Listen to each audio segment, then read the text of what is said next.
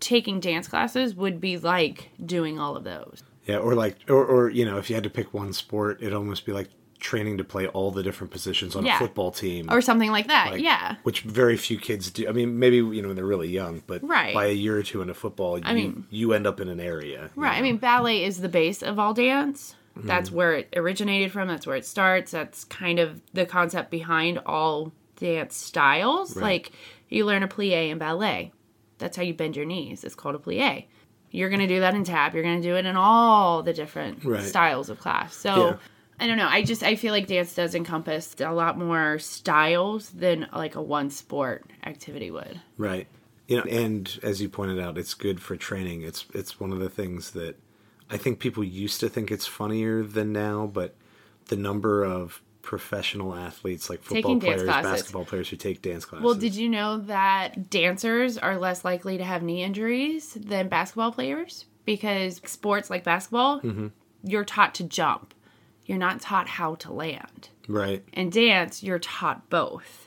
Right. That's cool. Like Yeah. taking care of your body and listening to your body and understanding the mechanics of how it works, how your muscles, how your bones should align. I was doing it last night with you. You were asking me about first position. I was like, it has to be here, and Mm, yeah. that way your knees align and your hip joints are here and your back straight.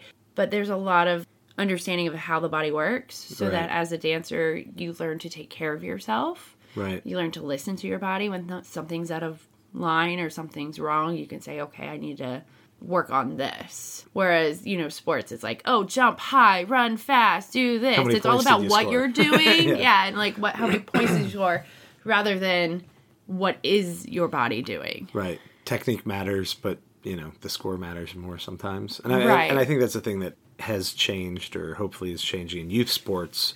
That you know the whole point is just to learn, to get better, to build skills and athleticism and whatever else. So Well, like know. when No, you're, y- when you're in a sport and your coach says run, do they tell you how to run?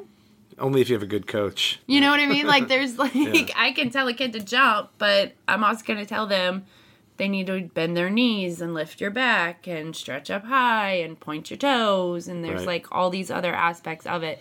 It's not just a jump. Right. Yeah, I mean, there's always technique and there's other things, but I think maybe we just assume the basic, you know, Yeah. run, jump, push. You know, those things you Right. just assume you can do. Like when you And then push, there's where does it technique. come from? Yeah. Like yeah. in dance, when you lift your arm, where does that come from? Yeah. And that's Well, like a concept you think of. It comes from like your core, the center. Right, right. I What makes your arm That's that's move, most you know? athletics. though, like, everything basically comes from your legs and your hips. You know, I mean, not to say that no one ever pushes or has It's not to really push good. It, It should all come from your core. yeah, I don't know. I just I think I think a lot about I feel like it should. I, assessing I say that. assessing I'm like, I don't you know in sports that I've played and coached.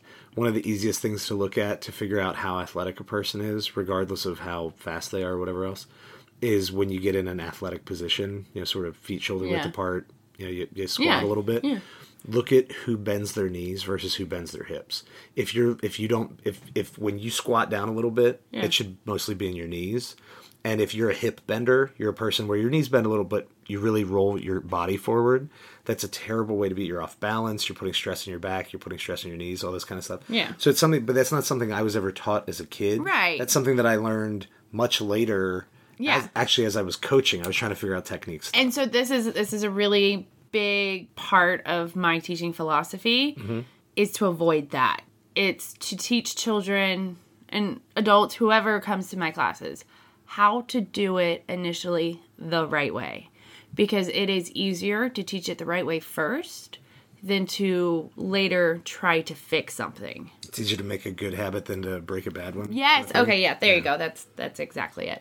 Because once a student develops a bad habit, correcting it and fixing it just takes so much longer, so much time because it's unnatural to them. They don't understand it. They've been doing it a certain way Yeah. for so long that when you go to fix it, it, ugh, it's terrible. So in dance, it's important to learn it exactly like the right way. Yeah, they're two, but guess what? I'm going to teach them that their knees need to go over their toes when they bend them. Right. So When you stand on your toes, you stand on the ball of your foot. Like, Yeah. when you think about your dance education, yeah. and, and I don't mean for you to praise or pick on your own teachers, You're but good. how well were those things taught to you? Like, how many bad habits did you have to break later on versus how strong was the foundation for you personally? My foundation was strong.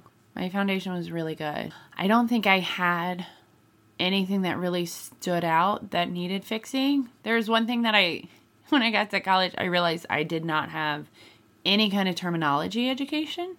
I didn't know how to spell the words. I didn't know what they meant. Like so you mean like you didn't know the word like I if didn't- your instructor said dégagé. I Okay. knew what the step was. Yeah. I didn't know how to spell it. I didn't know the meaning behind it. so okay so it- Like I- there's that's like funny. a whole nother level of because it's all French. right I That- that's understand. hilarious. And and so I try to include that in my classes Like, here are because the words, because the the meaning of the word actually helps you understand how the step should be done. right So dégager means to throw. Mm-hmm. Dégager. So it's it's literally throwing your leg out and in.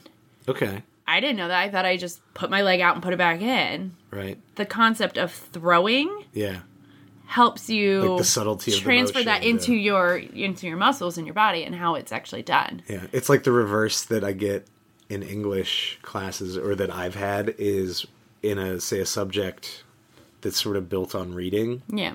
there's so many times, even now I do it all the time, where I've read a word a bunch and I know what it means or I figured out close enough. And then I try to use the word and I say it wrong. Oh. right? Because while I know the word, I actually don't know how it's pronounced because I've never heard someone say it. I've Yeah. only ever seen it in print. You're almost in the opposite situation where you've heard the word, Oh yeah. but you've never seen it necessarily never written, written down. it. I've never- So I don't know how to spell it. I don't technically know what it means. Right. You know? But I know how to demonstrate it. Right. Like it's right. just yeah. Yeah, it's like the yeah, that's that's really funny, like the limitations that sometimes pop up in those ways.